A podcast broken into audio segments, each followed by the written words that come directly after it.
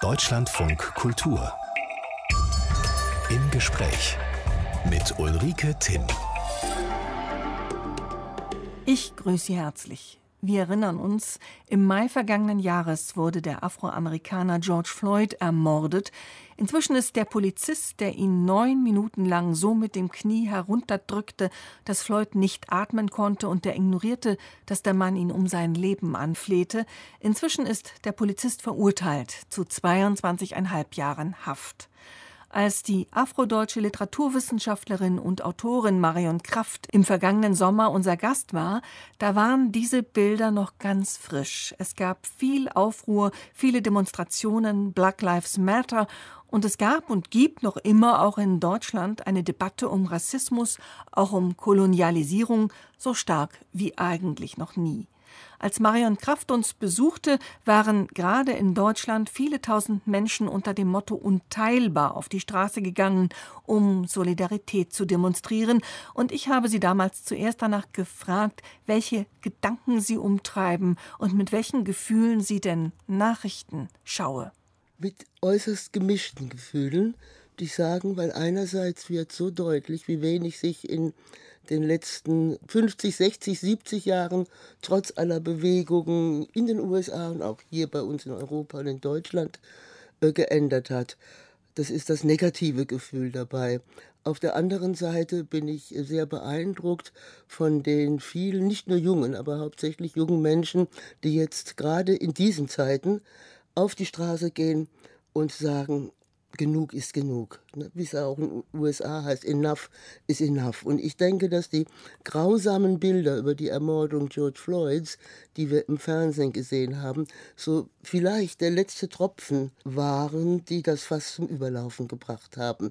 Es passiert ja fast täglich in den USA, aber wir hatten so massiv noch nie diese Möglichkeit, wirklich zu sehen, wie das ist, wenn jemand unter diesen Umständen stirbt oder ermordet wird. Und das, denke ich, hat bei vielen Menschen ganz, ganz viel äh, ausgelöst und auch hier die Debatte angefacht, wie ist es denn eigentlich bei uns? Also nicht nur Fingerzeig auf die USA, sondern müssen wir auch nicht erstmal bei uns schauen, was da passiert ist. Und da bin ich auch sehr froh, dass jetzt so viele schwarze Deutsche und POC-Stimmen auch in den Medien zu hören sind in den letzten Tagen. Unser Gast ist Marion Kraft, geboren 1946 als Tochter einer Deutschen und eines afroamerikanischen US-Soldaten. Ein echtes Nachkriegskind eigentlich, Frau Kraft. Wie haben Sie das erlebt? Das sind ähm, Erfahrungen, die mich wie viele sehr geprägt haben, weil man erstmal ja schon als Kind ähm, sehr stark Überlebensstrategien entwickeln musste. Es war die unmittelbare Nachkriegszeit.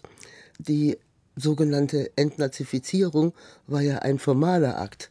Das fand ja nicht in allen Köpfen statt. Die, die Lehrerschaft war ja noch vom Nationalsozialismus äh, geprägt. Und Ihr Vater gehörte zwar zu den Befreiern, zu den Alliierten, aber damals sprach man, glaube ich, von Besatzungskind. Besatzung, genau. Und wenn das Besatzungskind dann auch noch ein schwarzes war, war es wahrscheinlich es noch war, ungleich schwieriger. Es war eine Stigmatisierung, auch im Hinblick darauf, was die damaligen Frauenrollen anging. Also wie viele, meine Eltern waren nicht verheiratet. Es war also ein doppeltes Stigma, dem man ausgesetzt war. Aber das wirklich äh, Zentrale war dabei doch dieses Othering, das von vornherein zum anderen gemacht werden oder zur anderen mit Blicken, aber auch mit Worten, mit Beschimpfungen. Ne, das berüchtigte N-Wort, wo ja heute immer noch ähm, einige ernsthaft fragen, ja, ist das denn so schlimm, wenn ich das überhaupt sage? Und damit bin ich, damit ist meine Generation äh, der Schweizer Deutscher groß geworden. Von Kindheit an, also wenn Sie auf der Straße gespielt haben, oder waren Kinder da toleranter als Erwachsene? Könnte ja auch sein. Äh, Kinder sind generell, denke ich, zunächst mal ähm, was heißt toleranter, offener, äh, insofern Rassismus ja etwas ist, was erlernt wird. Wir werden ja nicht als, als Rassisten geboren. Sie müssen es ja irgendwo hören und mitbekommen haben. Aber es gab natürlich auch Kinder, die schwarze Kinder beschimpft haben, äh, weil sie es eben von den Erwachsenen gehört haben. Zudem haben Sie Ihren Vater auch selber nie kennengelernt. Es war ein abwesender Vater. Er ging zurück in die USA. Sie waren also auch noch das Kind einer alleinerziehenden Richtig. Mutter. Also so ziemlich jede Ausnahme, die man sich damals vorstellen oder eben auch nicht ja. vorstellen konnte. Wie sehr hat Ihnen der Vater gefehlt? Also ich denke, ähm, ein, ein, ein Vater fehlt immer insofern, es das vorherrschende Gesellschaftsbild ist, dass eine intakte, eine funktionale Familie als Vater, Mutter, Kind oder Kindern bestehen muss. Und das kriegt man ja auch als Kind selber mit. Man merkt ja, uch, irgendwie stimmt was nicht mit dir, das ist ja alles anders als bei anderen. Da hat sich heute natürlich sehr viel ähm, geändert, dadurch, dass äh, Partnerschaftsbeziehungen äh, nicht nur als äh, als Cis- und Hetero-Beziehungen äh, gesehen werden und dass es unverheiratete Paare gibt. Aber damals war das wirklich ja schon ähm, etwas, was einem an den Rand der Gesellschaft gedrängt hat. Jetzt spricht auch die Wissenschaftlerin, wenn sie sagt, an den Rand der Gesellschaft gedrängt. Ich frage nach dem Kind. Haben Sie sich vielleicht sogar bestraft gefühlt? Äh, das nicht bestraft. Ich war äh, schon von klein auf sehr rebellisch. Äh, was vielleicht auch daran damit zusammenhängt, dass ich, meine Mutter verstarb ja auch sehr früh, äh, dass ich bei meiner Großmutter aufgewachsen bin, die auch in vielerlei Hinsicht äh, eine sehr rebellische Frau war und die mich sehr bestärkt hat. Ich weiß aus anderen Erzählungen und Lebensgeschichten, dass das durchaus nicht immer so war. so ein, so wie du war. bist, bist du gut, Du, du bist und du bist richtig, ja. ja sie hatte mhm. natürlich immer auch, weil sie Sie war eine sogenannte, äh, in Anführungsstrichen, einfache Frau, äh, was jetzt so formale Bildung angeht, aber sie war eine sehr kluge Frau, äh, diese weiße Großmutter von mir, auch in politischer Hinsicht. Und sie hat mich da wirklich sehr bestärkt. Und sie hat auch immer gesagt, was auch manchmal anstrengend war, aber was sich dann als richtig herausgestellt hat, du bist so richtig, wie du bist, aber du musst hier besser sein als die anderen. Und das ist ja auch anstrengend. Ja. Ne? Ich denke dann sofort an, an Ijoma Mangold, an den Literaturkritiker, der gesagt hat, ich wollte immer Deutscher sein als alle Deutschen. Ja, ja. Das ist ja unglaublich anstrengend. Ja, oder auch in der Schule. Ich Bei wollte immer, immer besser sein. Ich dachte, ich müsste immer besser sein als alle anderen. Und das war nicht nur anstrengend, das ja ist schon fast äh, eine traumatische Erfahrung gewesen, insofern, dass selbst wenn ich denn wirklich genauso gut oder tatsächlich sogar noch besser als die anderen war, äh, ich bekam in der Grundschule, Volksschule hieß das damals, und äh, dann in der Realschule immer die schlechteren Noten. Und dann kam Oma und sagte, das ist ungerecht? Meine Oma ist öfters, ich erinnere mich, sie, sie zog dann immer, sie hatte ein so ein schwarzes Kostüm. Äh, sie sah dann eine weiße Bluse dazu. Und sie sah dann aus wie so Bilder, die man von den, von den Suffragetten der frühen Frauenbewegung sieht. Und dann hatte sie einen Schirm äh, dabei, egal in welcher Wetterlage. Und dann, wenn ich mich bei ihr beschwert hatte, dann marschierte sie zu dem entsprechenden Lehrer oder, äh, oder zum Direktor und hat da wirklich gekämpft und ja oft auch gewonnen. Also es war schon, mir war es als kleines Kind manchmal sogar peinlich, wenn sie so loszog, als ob sie in irgendein ein Kampfgetümmel jetzt geht. Mhm.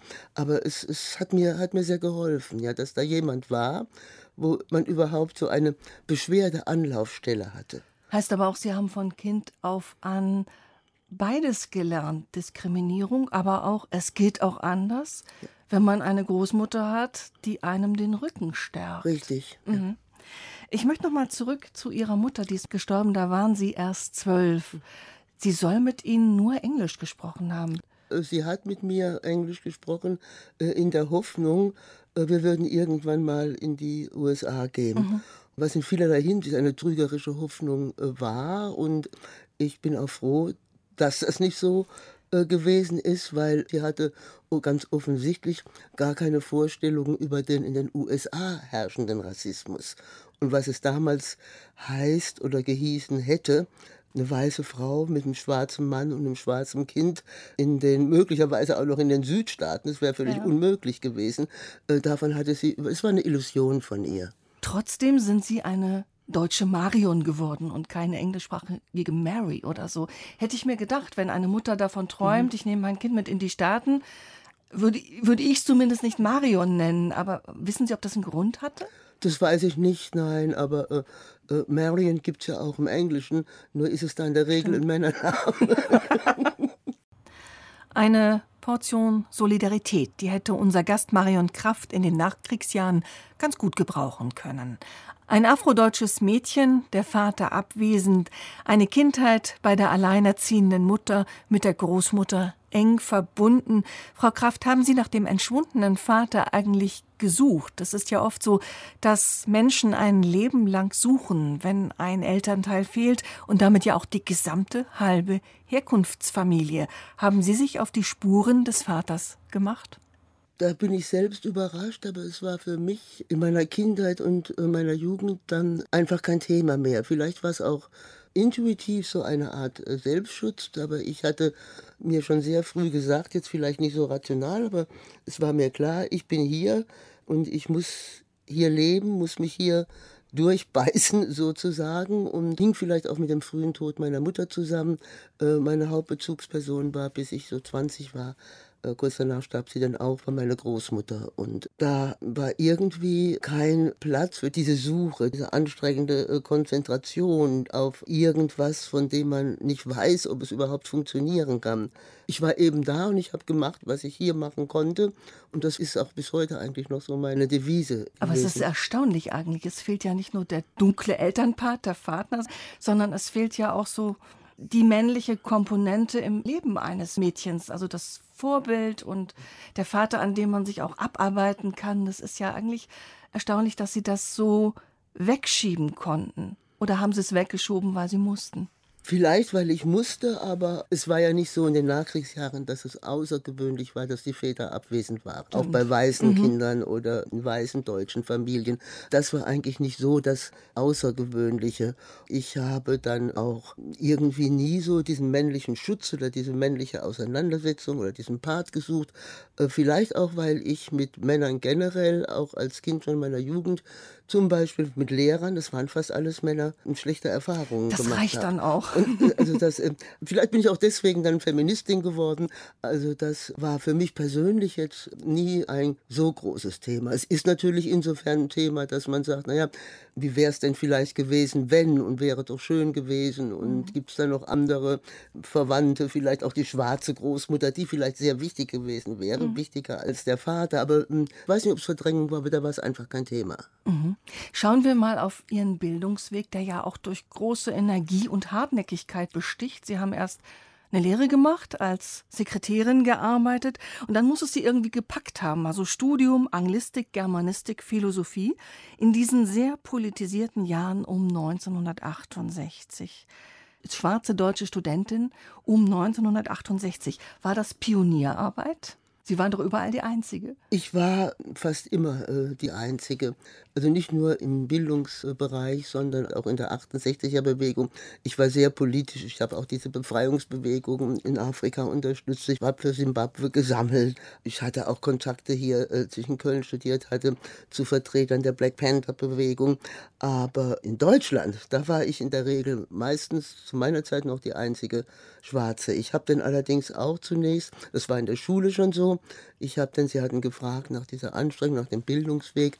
Ich hatte die Realschule denn, was ja schon außergewöhnlich war damals, dass schwarze Kinder zur Realschule gingen, weil es wurde ihnen ja immer bescheinigt, ihr seid nicht gut genug oder es gab ja sogar im Bundestag diese Debatten, man solle diese Kinder doch am besten in das Heimatland ihrer Väter verbringen, wie es heißt. Ist bei vielen passiert, ne? Ja, da gab es ja diese Adoptionen in die mhm. USA, da habe ich auch mhm. heute noch zu einigen Menschen Kontakte. Und es war also schon außergewöhnlich, überhaupt einen höheren Schulabschluss anzustreben, als jetzt diesen Volksschulabschluss. dann noch das Abi nachgeholt und hartnäckig studiert, also ein Bildungsziel auch durchgesetzt. Ich frage mich, Sie haben erzählt, Sie waren auch verbunden dann mit der afroamerikanischen Befreiungsbewegung. Hatten Sie denn eigentlich Rückhalt bei den weißen Kommilitonen in Deutschland? Immerhin wäre ja die afroamerikanische Befreiung ein zentrales Thema der Studenten. Ja, also nicht nur die afroamerikanische, da gab es ja schon Verbindungen, sondern auch die Befreiungsbewegung in Afrika zum mhm, Beispiel, mhm, also Zimbabwe, Angola und dergleichen. Und ich hatte dann äh, doch sehr schnell das Gefühl, dass das von, auch von der linken deutschen Studentenbewegung, dass das auch so eine Art paternalistische Haltung äh, war. So mit der Grundhaltung, wir unterstützen euch jetzt in euren Befreiungskämpfen, aber es hat mit uns wenig zu tun. Wobei man gleichzeitig hier ja für andere politische Verhältnisse eingetreten ist, aber schon damals wie auch heute gar nicht gesehen hat, dass es auch hier Rassismus gibt. Verräterische Sprache auch. Wir unterstützen euch, nicht hm. dich. Ja. Ich habe mich sofort gefragt, Sie haben eben auch Literatur studiert, amerikanische Literatur. Hat man im hochpolitischen Frankfurt dieser Zeit eigentlich einen Autor wie James Baldwin gelesen? Nein, nicht, dass ich mich erinnern konnte. Also meine Kenntnisse, die ersten Kenntnisse über afroamerikanische Literatur und auch über afrikanische, die habe ich mir ja eher so autodidaktisch beigebracht. Ich meine, ein so großer Literat, ein so großer Schriftsteller, wie wir ihn heute verehren, James Baldwin, ob schwarz, ob weiß, es ist einfach tolle Literatur, fand nicht statt fand nicht statt. Ähm, zuvor hatte ich in Köln studiert, da gab es ein, zwei Veranstaltungen, die bin ich dann auch gegangen, aber das hatte immer auch diesen exotischen Touch. Also man hat unter Literatur verstanden, ja, wie der Spruch ja hieß, diese toten alten weißen Männer ja, was man so als Klassik bezeichnet, eine Amerikanistik, äh, äh, mhm. Hemingway oder F. Scott Fitzgerald und so. Das war eben ja das, was unter guter Literatur betrachtet wurde. Und es gab sogar noch zu der Zeit Publikationen von weißen deutschen Amerikanisten oder auch Tinnen, die in ihren Forschungsarbeiten den Titel hatten zur N-Literatur. Das war noch in den späten 60er, Anfang 70er Jahren. Ich habe heute noch äh, so einige Exemplare im Regal stehen bei mir zu Hause. Einige habe ich äh, beim Umzug nach Berlin entsorgt, weil ich dachte, das reicht. Und äh, da war auch in der Wissenschaft kein Bewusstsein.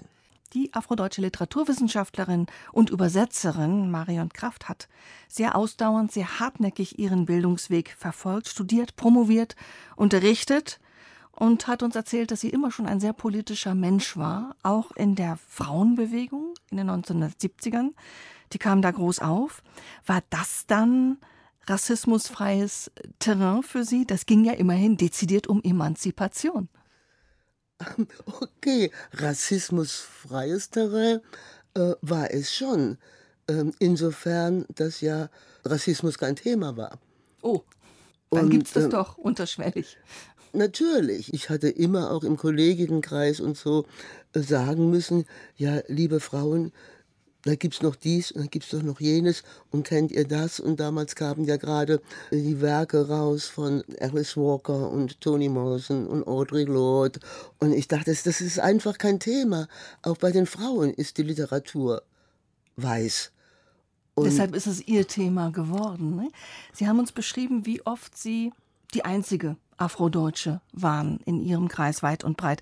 Wie haben Sie eigentlich andere kennengelernt? Inzwischen ist das ja eine Community. Es hat lange gedauert. Ich war schon äh, Ende 30. Ende 30? Ja, ich war, ähm, und da war ich in der feministischen Bewegung, auch mit dem Schwerpunkt Literatur, den Sie gerade genannt haben. Und da gab es äh, 1985, 86 war das wohl eine feministische Literaturtagung in, in Hamburg. Und auf der kam ich natürlich wieder an mit meinem in Anführungsstrichen exotischen Thema. Es gab noch eine Frau, die was äh, zu Toni Morrison referiert hatte, eine weiße Frau. Und da habe ich Maya Ayim kennengelernt. Und äh, die noch sehr jung war, damals Anfang 20, die gerade das mit, von ihr mit herausgegebene Buch Farbe bekennen, afrodeutsche Frauen auf den Spuren ihrer Geschichte, das ja inzwischen ein, ein, ein Klassiker mhm. ist, nicht nur in der, in der äh, Black Community und auch, also auch international. Und äh, eine der Mitherausgeberinnen, die äh, damals den Verlag hatte, in dem das Buch erschien, Dagmar Schulz, die sprach mich dann an und ich unterhielt mich gerade unterhielt mich gerade mit Mai Ayim und äh, sagte, ob ich Audre Lorde kannte. Und ich sagte, natürlich. Das sind sehr prominente Vertreterinnen, wollen wir noch drüber reden. Aber ich dachte überhaupt, das ist ja eine Community, die Initiative Schwarzer Deutscher, die gibt es seit ungefähr 30 Jahren. Jenseits der literarischen Zirkel wusste man doch kaum voneinander. Also wusste man bei den ersten Treffen da überhaupt, wie viele kommen? Äh, da wusste man wenig. Ich war noch im selben Jahr auf schon der ersten Jahrestagung der ISD, also der Initiative mhm. Schwarze mhm. Menschen in Hessen. In Wiesbaden war das. Und das war noch eine ganz kleine äh, Gruppe und eine kleine Bewegung. Ich meine, man lädt da ein und hat im Grunde keine Ahnung, wer und wie viele kommen. Ja, äh, wir fanden das damals toll, dass da doch schon so, ich weiß nicht mehr, an die 40 Leute oder so kamen.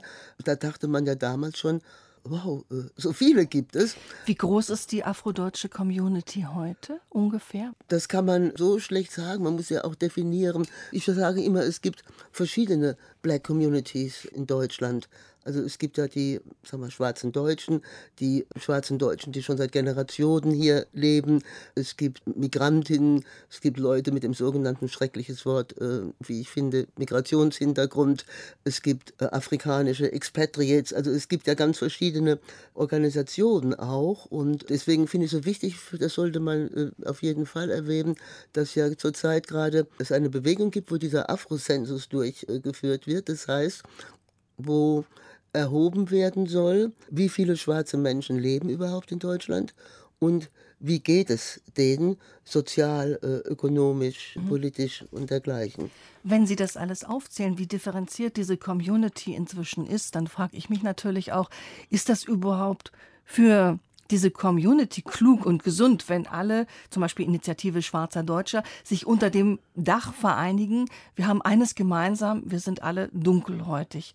Und darunter sind die verschiedensten Menschen verbunden. Ist das überhaupt gut? So ein Riesendach, was dann doch wieder die Gemeinsamkeit hat, wir sind schwarz.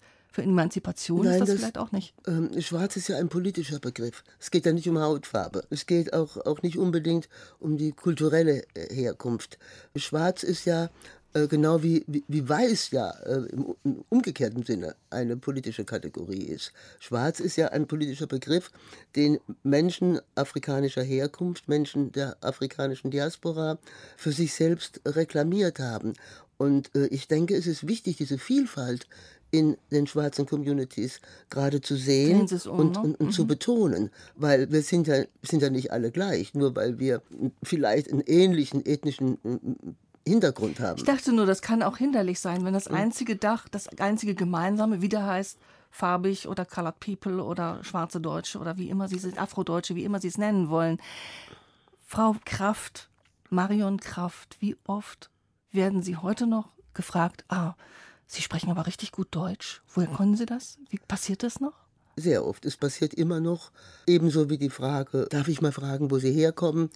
Oder äh, selbst auch bei, wo man das eigentlich nicht erwartet, bei äh, gebildeteren Menschen auf einer Veranstaltung oder einer privaten Feier, wo plötzlich Menschen sind, die man persönlich noch nicht kennengelernt hat.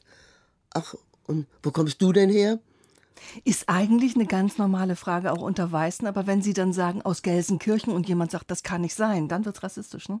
Ja, es geht ja noch viel weiter. Es, dann wird ja die Frage nachgeschoben, wenn Sie denn sagen aus Gelsenkirchen oder Köln oder Berlin oder wie auch immer, dann kommt ja sofort die zweite Frage. Na, das meine ich ja nicht. Ich meine, wo kommst du denn wirklich her? Wirklich. Mhm. Ja, Damit ist eigentlich alles gesagt. Dann, dann, kann, man, kann man eigentlich nichts mehr sagen. Es ist äh, schlicht und ergreifend rassistisch, ja, weil es eine Definition über die Wahrnehmung ist. Es ist eine Zuschreibung, du bist nicht weiß, du kannst gar nicht von hier sein, also muss ich fragen, wo du herkommst. Wo verläuft für Sie im täglichen Leben, nicht in akademischen Zirkeln, im täglichen Leben die Grenze zwischen Unwissenheit, vielleicht auch Unbedachtheit und Rassismus? Ich glaube, die ist fließend. Ich glaube, auch wenn es unbedacht ist, ist es eine rassistische Handlung. Der Mensch, der so etwas fragt oder so eine Äußerung macht, da macht sie, das möchte ich nicht unterstellen, ja nicht von vornherein immer mit böser Absicht. Aber er macht sie aufgrund der Sozialisation, die er oder sie erfahren hat. Und das ist auch bei uns in Deutschland eine von Rassismus geprägte Sozialisation, weil Rassismus ja kein individuelles, sondern strukturelles Problem ist. Und deswegen würde ich auch sagen, eine solche Frage, Aussage oder Handlung ist rassistisch, ja. Sie macht aber den Menschen dahinter nicht unbedingt zum Rassisten. Deswegen ist ja auch mhm. Aufklärung und Dialog und Diskussion so wichtig. Wie reagieren Sie dann? Ich hatte neulich Katharina Oguntoye zu Gast, die Sie mhm. sicher gut kennen, ja. und die sagte dann, naja, entweder böse gucken oder lustig blinzeln. Aber dazu muss man ja erstmal das Standing haben, bis man das macht. Es gibt ganz verschiedene Reaktionen, je nach Situation, denke ich. Ignorieren, ja, lustig blinzen, eine entsprechende Gegenfrage stellen oder wie auch immer. Es gibt so unterschiedliche Reaktionen, denke ich, weil es, das muss man ehrlich sagen, verdammt anstrengend ist, immer darauf gefasst sein zu müssen, ja, seine Existenz erklären, definieren, erläutern zu müssen. Das ist was ganz anderes, wenn ich zum Beispiel äh, in England oder in den USA bin und jemand fragt mich, wo ich herkomme, dann ist meine erste Reaktion, ach, der fragt vielleicht, weil ich ja doch einen deutschen Akzent habe, wenn ich Englisch spreche, ne, oder weil ich mich mit einer Bekannten, die mit ist, auf Deutsch unterhalte oder wie auch immer. Aber er fragt in der Regel oder sie nicht aufgrund meiner Hautfarbe, weil dahinter steckt ja dann auch immer die, ja, die Diktion. Wenn ich jemanden frage, wo kommst du her, könnte die nächste Frage sein, und wann gehst du da wieder hin? Sie hören heute noch einmal ein Gespräch mit der Literaturwissenschaftlerin Marion Kraft, die im Sommer vergangenen Jahres bei uns zu Gast war und auch von einer sehr prägenden, wichtigen Begegnung erzählt hat, nämlich von der Begegnung mit der afroamerikanischen Dichterin und Aktivistin Audre Lorde. Sie gilt vielen Afroamerikanerinnen und Afrodeutschen als Mutmacherin und ich habe mit Marion Kraft über Audre Lorde gesprochen und sie gefragt, was für sie denn das ganz Besondere, das Herausragende an dieser Frau war. Vor allen Dingen, denke ich, waren es äh, ihre Visionen, ihre Visionen von einer anderen Welt, ohne Rassismus eben und all die anderen Ismen, die sie ja auch in ihrer Lyrik und in ihrem Roman, wollte ich gerade erwähnen, Sami äh, zum Ausdruck gebracht hat. Ihre Selbstdefinition, ganz offen zu sagen, ich bin eine schwarze, kämpferische Dichterin, äh, Lesbe, alle diese Seiten von sich selbst zu betonen, und zwar als etwas nach vorne weisendes, also nicht gerade den anderen ausgrenzend. Der kreative Umgang mit Verschiedenheit. Sie hat immer diese Verschiedenheit betont. Und ich glaube, diese Bestärkung, dieses Empowerment, was sie für viele schwarze Deutsche, vor allen Dingen Frauen, bedeutete, war, dass sie auch den Dialog mit diesen auf Augenhöhe geführt hat. Also auch immer gesagt hat, ihr müsst eure eigenen Geschichten schreiben, ihr müsst eure eigenen äh, Forderungen aufstellen. Das war ihre ja, politische Dimension und oder ihr politischer Einfluss, denke ich. Persönlich ihre ungeheure tiefe Herzlichkeit, Wärme und Menschlichkeit, die sie vermitteln konnte aber gleichzeitig auch hart gegenüber ihren Gegnern sein könnte. Also hart im Kampf gegen Rassismus, worüber wir ja auch heute sprechen. Sie war Lyrikerin. Äh, Sie, mhm. Frau Kraft, haben Sie übersetzt? Gibt es so spontan möglicherweise ein, zwei Zeilen, ein Wort, das für Sie ganz wegweisend wurde, wenn Sie an Otto Lord denken? Ja, ich denke vor allem ihre Forderung, Verschiedenheit zu nutzen, kreativ zu sehen. Und das ist ja was anderes als Toleranz. Ja? Sondern wirklich zu sagen, es ist gut für uns alle, wenn wir unsere Verschiedenheit sehen und akzeptieren, weil es der einzige Weg ist, auf dem wir zusammengehen können. Also nicht tolerant nebeneinander, sondern Richtig. visionär gemeinsam in einer, großes Wort, besseren Welt. Unter Anerkennung der, der Unterschiede mhm. von Menschen, ja, das ist nicht nur ähm, jetzt äh, ethnisch gesehen oder von der Hautfarbe, was ja gar kein Kriterium ist, her gesehen, sondern auch was die Sexualität, die sexuelle Orientierung angeht, was Alter angeht, was die Unterschiede zwischen den Geschlechtern angeht, dass es mehr als nur zwei Geschlechter gibt und, und, und. Das alles als Vielfalt zu sehen. Sie haben den Anstoß ja aufgenommen, Frau Kraft. Es gab ja nicht nur dieses Buch Farbe bekennen, sondern auch ihr letztes Kinder der Befreiung, das unter anderem eben Lebensgeschichten von afrodeutschen Nachkriegskindern beschreibt, also der Generation, mhm. die sie selber, der sie selber angehören. Mhm. Was ist so Ihr Ziel davon? Wollen Sie Aufklärung leisten? Wollen Sie das einfach nur in Anführungsstrichen erzählen? Was ist das Ziel eines solchen Buches, Kinder der Befreiung? Es war erstmal bei der Anlass ein äh, so etwas wie eine Konterreaktion, weil es als ich die Idee zu dem Buch hatte, war, jährte sich das Ende des Zweiten Weltkrieges äh, zum 70. Mal. Und es gab viele weiße Forscherinnen, die plötzlich dieses Thema aufgriffen, durch die weiße Brille hindurch. Und da habe ich zu einigen Frauen gesagt, Leute, das müssen wir einfach selbst machen. Was heißt Aufklärung? Die Dinge richtig rücken und Richtung, richtig stellen. Und es sind ja nicht nur einfach Lebensgeschichten, die in diesem Buch erzählt werden. Ich ordne das ja ein in einen ziemlich langen historischen Überblick über die Geschichte und Situation schwarzer Menschen in Deutschland, die sich ja bis ins Mittelalter zurück was man gar nicht unbedingt erwartet. Das waren sehr wenige, aber es gab sie schon. Es gab über es. die Jahrhunderte. Es ist auch bekannt, aber mhm. es, es hat seinen Weg noch nicht so in die Wissenschaft und in die Mainstream-Medien gefunden. Aber ich versuche da da oder ich ziehe auch einen Bogen zur Gegenwart, wie sich dieser Rassismus, der diese lange Geschichte hat, auch in Europa, auch in Deutschland, wie sich dieser Rassismus heute noch äußert in dieser Zeit. Zum Beispiel ist auch ein Absatz mit drin, was ja zurzeit auch sehr äh, stark äh, diskutiert wird zu diesem Racial Profiling. Und, äh, was Dass man kontrolliert wird ist. aufgrund seiner ja. Hautfarbe. Und zwar nur nur aufgrund seiner Hautfarbe, ohne dass irgendwas vorgefallen ist, sondern man kommt aus der Bahn und plötzlich will irgendjemand ausgerechnet von Ihnen oder von jemand anderem, Afrodeutschen, den Pass sehen von mir nicht. Richtig. Mhm. Oder von mir als einziger unter 200 Passagieren im Transit am mhm. Flughafen, was mir auch schon passiert ist. Dieses Racial Profiling, diese sogenannte verdachtsunabhängige Kontrolle, ist eben ja gerade nicht verdachtsunabhängig, weil sie ja Menschen, die nicht weiß sind, unter einen Generalverdacht stellt. Und es ist eine öffentliche Demütigung, als Einziger irgendwo herausgegriffen zu werden. Man weiß genau warum. Mhm in diesem breiteren Kontext versuche ich das, diese Lebensgeschichten, die dann da erzählt werden, was ja auch alles ganz tolle Lebensgeschichten sind, die versuche ich in diesen Kontext zu stellen. Frau Kraft, Sie sind seit Jahrzehnten verheiratet. Sie haben eine Tochter, inzwischen längst erwachsen. Hat dies leichter als Sie? Ja und nein. Erstens mal wächst sie in, in sozial und, und, und ökonomisch nicht mehr vergleichbaren, besseren Verhältnissen auf. Im Gegensatz zu mir hat sie keinen durchbrochenen, sondern einen geradlinigen äh, Bildungsweg. Sie ist jetzt inzwischen seit einem Jahr Justiziarin äh, beim Senat in Berlin hier. Sie hat einen ganz anderen äh, Bekannten- und Freundeskreis auch, aber das ist die eine Seite. Ich hatte ganz am Anfang von meiner suffragettenartigen Großmutter erzählt. Ähm, in dieser Tradition bin ich, als sie auf dem Gymnasium war, öfters aufgetaucht, weil sie als schwarzes Kind gemobbt wurde oder weil sie von einigen Lehrern äh, benachteiligt äh, worden war.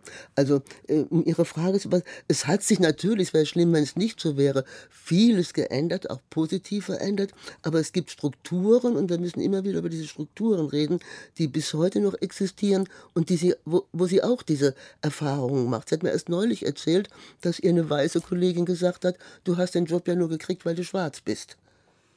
Oh, das tut weh. Das, das tut mehr als weh. Marion Kraft ist heute unser Gast. Frau Kraft, Sie sind viel herumgekommen in Ihrem Leben. Frankfurt, nahe München gelebt, Göttingen, Bielefeld, gelehrt in den USA. Jetzt seit zwei Jahren erst in Berlin. Warum sind Sie noch mal umgezogen in nicht mehr ganz so jungen Jahren? Ähm, ich glaube, weil so etwas jung hält. Äh, nein, ganz im Ernst. Ich hatte ja Glück mit einem sehr guten äh, Stelle am äh, Oberstufenkolleg an der Universität Bielefeld eine sehr äh, fortschrittliche Einrichtung, die leider von der Bürokratie dann immer so ein bisschen bedrängt wurde. Und da bin ich halt 30 Jahre hängen geblieben, was ich ursprünglich gar nicht vorhatte. Und nach meiner äh, Pensionierung dann, und mein Mann hat dann auch aufgehört, wir machen noch mal was anderes. Und natürlich ein Aspekt war auch, ich habe hier seit langem, seit Jahren viele Freundinnen in Berlin, schwarze und weiße. Ja, und auch die, ähm, die Community ist ja einfach größer und ich wollte mal im Alter wenigstens noch ein, ein bisschen bunteres Umfeld haben. Ich habe zwar an einem sehr bunten Kolleg unterrichtet, aber unter der Lehrerinnenschaft war ich die einzige Schwarze. Also ich wollte noch mal ein bisschen ein Neuanfang, sagen wir mal Sie so. sind aufbruchslustig bis heute. Ja. Ich bedanke mich sehr herzlich für dieses Gespräch bei Marion Kraft. Bleiben Sie gesund. Und Danke. bleiben Sie weiter gerne in Berlin. Gerne. Der Dank fürs Gespräch ist schon ein bisschen her. Die afrodeutsche Literaturwissenschaftlerin und Autorin Marion Kraft war im vergangenen Sommer unser Gast hier im Deutschlandfunk Kultur. Sie hörten die Wiederholung des Gesprächs mit ihr. Deutschlandfunk Kultur. Im Gespräch. Überall, wo es Podcasts gibt. und in der DLF Audiothek.